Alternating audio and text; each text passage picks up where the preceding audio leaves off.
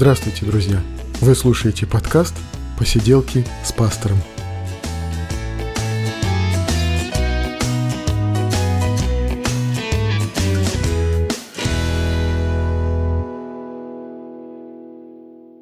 Это седьмой выпуск посиделок. Этот выпуск будет, я думаю, необычным, так же, как и восьмой выпуск, потому что здесь я решил собрать несколько монологов Петра. Монологи Петра – это такой художественный, э, художественное произведение, которое написано на основе евангельских событий. И э, представим себе, что допустим, апостол Петр, которого мы знаем апостолом, вот человеком с бородой, с нимбом над головой, да, что человек этот в процессе своего узнавания Иисуса Христа писал какой-то дневник или просто разговаривал сам с собой. Вот мы сейчас э, делаем блоги, сейчас вы слушаете аудиоблог, есть видеоблоги, люди пишут в интернете свои дневники. Вот если мы представим себе, что Апостол Петр а, в процессе узнавания Иисуса Христа, в процессе формирования его веры, вел бы дневник или записывал бы свою жизнь, или просто рассказывал бы о своей жизни, то, скорее всего, он делился бы своими сомнениями, делился бы своими удивлениями, своими открытиями, и это происходило бы очень постепенно. И вполне возможно, что мы узнали бы Петра как обычного человека в чем-то очень сильно похожего на нас. И вот именно таким же он и был в своей молодости, он и был в тот момент, когда формировалась его вера. Это были открытия, это были ошибки, это были поиски. И вот этот поиск был лично для меня интересен. Поэтому э, я написал вот эти монологи и предлагаю вам их послушать. Э, в этом седьмом выпуске будут с первого по пятый монолог и в восьмом выпуске шестой, седьмой, восьмой и девятый монологи Петра. И они будут разделены такими музыкальными короткими вставочками, чтобы было понятно. Итак, я приглашаю вас послушать монологи Петра.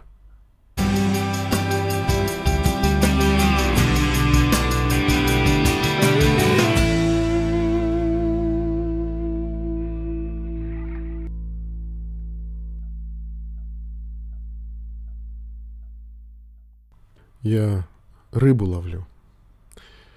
И у меня своя лодка. Ты знаешь, сколько надо пахать, чтобы заработать на свою лодку? Ничего вы, городские, не знаете. Попрятались за стены. Думаете, они от врага защитят вас? А враг с вами за стеной, да еще в Антониевой башне. А у меня лодки своей до 20 лет не было. На чужой лодке полулова отдай. А рыба у нас какая? Серебристая, жирная. Только рыба эта нами питается не хуже, чем мы ей. Штормит у нас сильно. Ладно бы просто штормило, а ведь не угадаешь, когда налетит ветер. Вот вы, городские, небось и в бане воды боитесь, а для меня это дом. Но как выходить за уловом, так страшно бывает.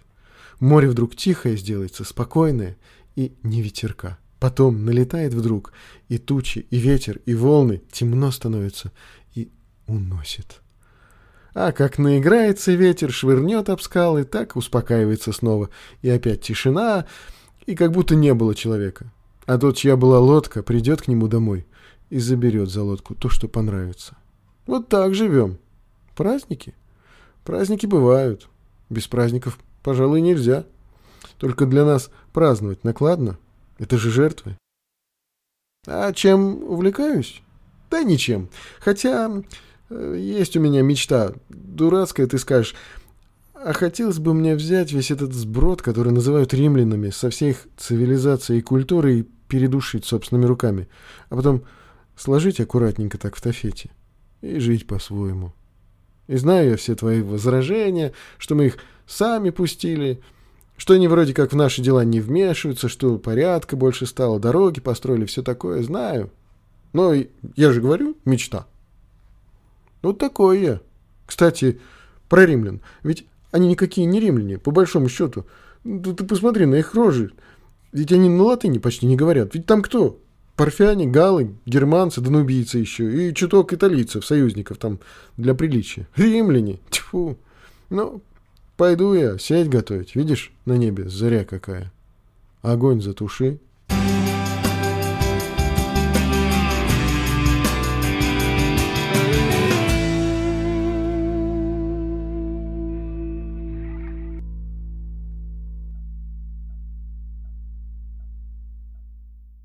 Слыхал? Появился учитель странствующий. Еще один. Нам Равин уже сказал. Говорит, вы ему не особенно верьте. Говорит, странный он. Я ему, говорит, не очень верю. Ну, народ собирается, я тоже пошел. Меня не заманишь в секту какую-нибудь всякими сказками. Я человек простой. Сказал, докажи, и делом покажи, чего ты стоишь. Ну вот сходил. Ты не видел его? Обыкновенный вполне. И хилый, похоже. Хотя кто-то говорил, что он человек рабочий, не знаю. Я почему его слушать пошел? Иоанн о нем говорил. И так замысловато как-то, обычно он скажет, как отрежет. Про Иоанна -то, тогда, как стало слышно, мы с ребятами подумали. Ну вот, началась заварушка, теперь погоним гадов. Бог-то своих не оставит. Ну, то есть, думали, что вот и Мессия пришел, здрасте, заждались. А все как-то сложно совсем. Иоанн говорит, во-первых, я не Мессия. Хотя проповедовал он смачно. Доставалось от него всем по полной, и меня на слезу прошибало. В общем, слушали мы его. А тут, когда этот учитель пришел, Иоанн наш снова говорит, я, говорит, не Мессия, но вот этот точно Мессия. Мы и пошли. А вокруг народу собралось много, он говорил что-то там, я не понял, и слышно плохо было, и вроде как он показал им там что-то такое, даже кто поближе аплодировали. Но меня такими штучками не перешибешь. Я стою себе в сторонке, поплевываю, как будто ни при чем. Потом народ разошелся, а я стою. Он подходит ко мне и говорит, что в стороне стоишь? Боишься, что ли? Представь, это он мне так сказал. Ну, я сдержался, ласково так говорю. Учитель, ты не местный, не знаешь, это меня здесь все боятся. А он говорит, знаю. А я говорю, кто в море ходил, того этими вашими фокусами учеными не испугаешь. А он говорит, так ты же не ходил. Ты в лодке сидел, а сам смеется. Вот когда вправду пойдешь, тогда и расскажешь, что ты действительно ничего не боишься. А я ведь воды боюсь. Никуда мне не деться от нее родимой. Ну, как подумаю, что там оказаться можно в любой день. Ну, кроме субботы, конечно, ты ж понимаешь. Так в животе что-то тянет противненько и в глазах темнеет. А недавно я сон видел. Стою ногами на воде. И вокруг меня люди тонут. Я им говорю, дурни, это ж так просто, стойте. А почему у меня получается стоять, я и не думаю даже. Только легко, как-то было и весело, и стал я их вытаскивать и рядом ставить. Уж не, не помню, только видел ли я, что на воду ставлю.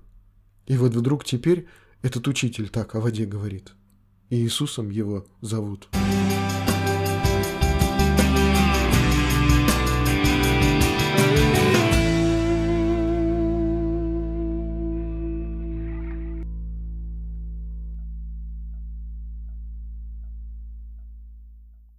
Жизнь у нас нелегкая, хотя веселая.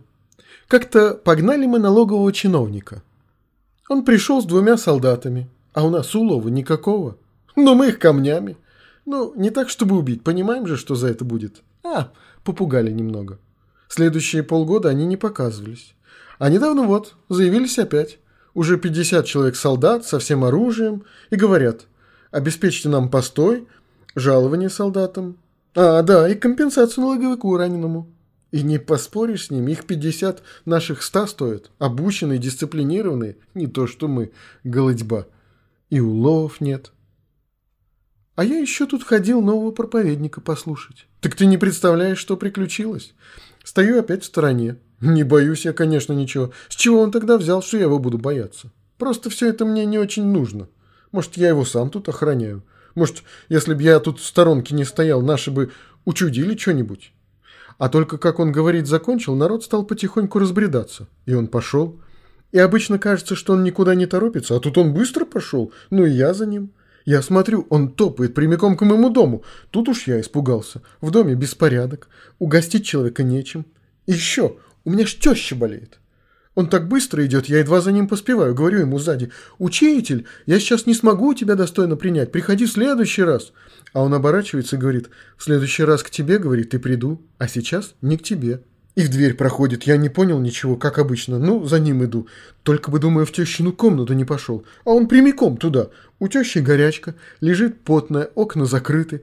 Он берет ее за руку, вижу, ей лучше гораздо. Она на постели садится, улыбается, а у него зато пот со лба течет. Ну, заговорил он с ней о чем-то божественном, о царстве вроде теща моя очень этими вопросами интересуется. А я побежал к брату за, за продуктами. У нас кроме зелени ничего не было, а у брата хоть бы селедка есть.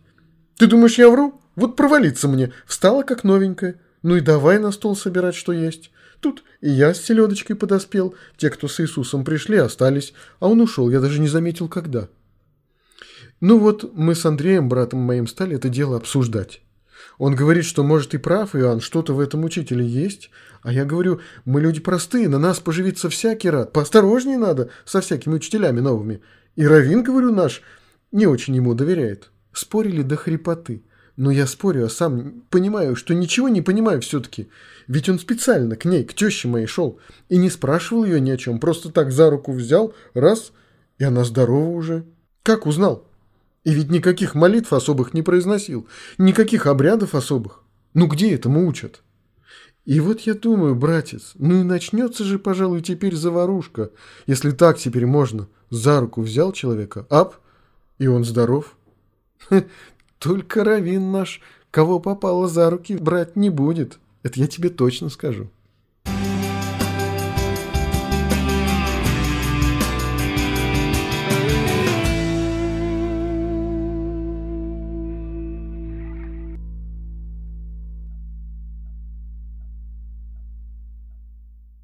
Значит, ко всем моим заботам теперь добавилось еще то, что стал ходить Иисуса слушать. Сам, по собственной воле. В ночь, значит, рыбу ловлю, днем его слушаю. Спать меньше стал, надо ж и дома хозяйство не бросать. Хожу слушать, потому что интересно стало. Говорит он очень уж необычно. Вроде это тоже проповеди. Ну что я, проповеди что ли не слышал? Меня от них даже тошнит прямо. Равин наш как затянет про имена, про родословные, про то, чего нельзя делать, а мы это делаем, и как одеваться, и как тарелки с чашками очищать. В общем, он жутко умный, Равин наш. Но проповеди слушать не по мне совсем. Правда, спать под них хорошо очень. А этот по-другому как-то говорит. И не то чтобы интересно, а интересно и страшно одновременно. Вот, говорит, строили однажды два человека себе дома. Один раскопал большую яму, заложил фундамент и построил дом. Другой зато построил дом такой же, но совсем без фундамента, прямо на песке. А потом от дождя и ветра дом без фундамента сдвинулся и скоро развалился совсем. Вот так же, говорит, строите вы свою жизнь, как дом без фундамента. И нормально все, пока дождь не пойдет. И вот он говорит на берегу моря, народу собралось много, а я прямо с лодки слушаю. Вижу, он хочет ко мне в лодку войти, чтобы с нее говорить. Ну, слышно, так лучше, и не раздавит в толпе. Я беру его на лодку, лодка пустая почти, улова никакого не было в эту ночь. Отплываю чуть, и он продолжает с лодки учить. А потом, как он учить закончил, хотел я к берегу причалить, а он говорит, поплыли рыбу ловить. Вот развлечение. Думаю, ну он человек городской, ему может интересно, а у меня сеть уже сложена, и рыбы не будет уже в такое время, ее и ночью сегодня вообще не было, и устал я сильно. Ну, говорю ему, что рыбы и ночью не было, что сеть уже сложена, что в такое время не ловят ее, а он молчит. Смотрит на меня и ждет чего-то. Я говорю ему, учитель, ты, видно, лучше знаешь, как рыбу нужно ловить. Ну хорошо, раз ты хочешь, я закину сеть. Всю рыбу, что поймаем сегодня, я тебе отдам. Тебе, думаю, не сложно будет ее унести. Заплываем на пробу, разбрасываю сеть, делаю круг, собираю. Тяну. Не тянется. Что такое, думаю, зацепилась, что ли, за что? Тяну сильнее. Рыба показалась, да крупная, да столько, сколько не вытаскивал ее еще никогда. И сеть прямо рвется, чуть не перевернулись совсем, пока вытащил. Хорошо часть рыбы в дыру в сети ушла, а он сидит и смеется. Сейчас бы, думаю, с такой прорвой уже оба там барахтались. Ну, я с такого улова теперь новые сети куплю. Сел, отдышался и думаю, ну как же это? Ведь не было ж рыбы совсем. Да в это время ее здесь вообще быть не может, я же на этом море вырос. Ну, если б даже была. Ну, не столько же. Эту же рыбу тремя лодками надо в одну кучу загонять, чтобы так ее вытащить. И откуда он, спрашивается, знал, что она тут так соберется? И не могла она собраться вот так вот совсем. Да что там рыба? Не в рыбе же дело. Он вообще-то знает, с кем он в лодке сидит. Я же грешник. Никогда я о себе так не думал. Я вообще о себе немного думал. Но думал, что добился многого, что своими руками все, что дом у меня крепкий, лодка, хозяйство, семья. А как живу, не думал. Утонуть боялся, а с Богом встретиться не боялся, потому что не думал. А теперь не утонул, и сеть вытащили, плывем нормально, а страшно стало. Думаю, посмотрит Иисус на меня, и ведь Он же увидит, что у меня внутри, и точно знаю, что Ему это не понравится. И убежать некуда, а всю жизнь свою я увидел совсем не такой, как привык о ней представлять. И вот тебе, думаю, дом без фундамента. И как пристали к берегу, я говорю ему, «Выйди от меня, Господи, потому что я человек грешный». А он молчит. Смотрит на меня серьезно, и я понимаю, что он и сам это знает, но не уходит почему-то. Помолчал и говорит, «Пойдем со мной, рыбак, и я сделаю тебя ловцом человеков». А я думаю, ловцом человеков или тигров в Африке, или грибцом на галеры, все это уже не важно. Теперь другое важно. Если он может вот так в душу заглянуть и увидеть такое, что во мне увидел, а я знаю, что увидел, потому что и я увидел в себе в этот момент тоже, значит, так жить я больше не могу. И если заглянув, сказал он мне после этого только «пойдем со мною», значит, я пойду. Куда угодно пойду, куда поведет, туда и пойду. А он говорит «иди домой, рыбак, неси свою рыбу, а завтра придешь и все обсудим. И я знаю, что приду. И Андрей знаю, что придет. И обязательно спрошу его, что же он увидел во мне. И как мне теперь с этим жить. Потому что кажется мне, что он это знает.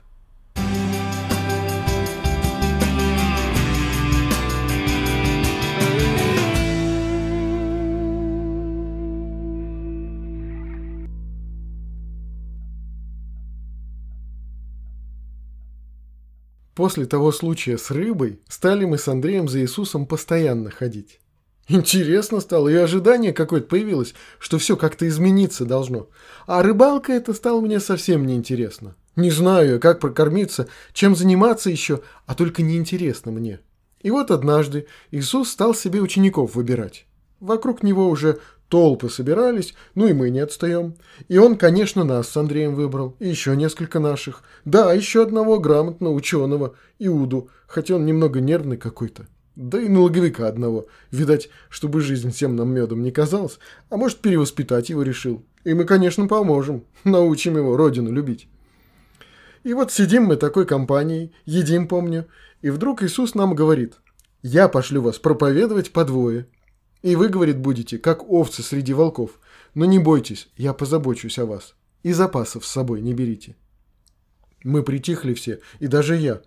После того случая с рыбой я ему, конечно, доверяю, но призадумался. А он говорит, что проповедовать мы будем о Царстве Божьем, что оно уже приблизилось и что можем исцелять больных. Примерно так он сказал. Я разрешаю или я даю вам возможность исцелять больных и изгонять бесов. Как-то так. Ну, мы тут думали, что он на этом поподробнее остановится. А он после этого спать пошел. А на следующий день поднимает нас пораньше и говорит, ну идите, поторапливайтесь, а то пока вы тут будете собираться, да пока все города обойдете, царство уже наступит. И смеется опять. Вот люблю его за эти шуточки, хотя в тот момент хотелось мне его поколотить. Вот куда мы, думаю, идем? Мы, конечно, с Андреем пошли. Вот что мы там будем делать? О царстве говорить? А что мы о царстве знаем? А он еще тогда вечером говорил, как придете куда-нибудь, так найдите самого уважаемого в этом месте, заходите к нему домой и там останавливайтесь. Ну, я после того случая с рыбой решил, будь что будет, я делаю так, как мне сказали, и смотрю, что получится. Приходим в городок, небольшой, я там лодку покупал. Самый уважаемый староста, живет возле рынка. Заходим к нему, говорим, мир дому этому. Он нас принимает, кормит. Я говорю, мы пришли рассказать, что приблизилось Царство Божие. Смотрю, а он озадаченный какой-то. Думаю, может, у него болен кто? Спрашиваю. Он говорит, сын болеет. Давно уже, а теперь ему хуже стало. Шли бы вы в другой дом, странники. Я говорю, мы пойдем в другой дом, только дай нам на сына своего посмотреть. Захожу в другую комнату, лежит молодой человек. Видно, что худо ему. И что мне с того, что Иисус разрешил больных исцелять? Объяснил бы еще, как это делать. Конечно, жалко этого парня стало, захотелось ему помочь. Ну что я могу? И все ж таки беру его за руку, говорю, Боже, дай ему поправиться. Смотрю, ему лучше становится, а через несколько минут и совсем с постели поднялся. Что же это, думаю? Значит, и я могу, как Иисус, так что ли? В том доме неделю пробыли. Приходили к нам люди со всего того города, и мы действительно больных исцеляли и бесов изгоняли, только одного не пойму, как мы это делали? Обошли с Андреем четыре города. Однажды побили нас крепко, еле ноги унесли. будет что вспомнить. И действительно, никакой нужды в еде или ночлеге мы не испытывали, а рассказывали о том, что знаем, что сами видели, и как Иисус велел, говорили, что приблизилось Царствие Божие. И так мы как-то много всего сделали, и со столькими людьми говорили, что обратно шли, как на крыльях летели.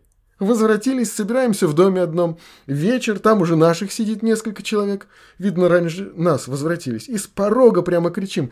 Господи, нам даже бесы повинуются. А он смеется опять. Я, говорит, недавно видел, что сатана с неба упал. Это случайно не вы его там подвинули? Ну вот как с таким человеком разговаривать?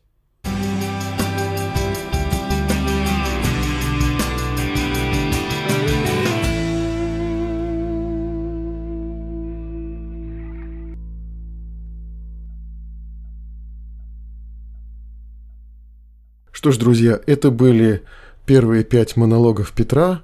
Э, я думаю, что в следующем подкасте мне удастся записать с 6 по 9 монологи, а пока на этом мне хочется с вами попрощаться. До скорой встречи в подкасте «Посиделки с пастором».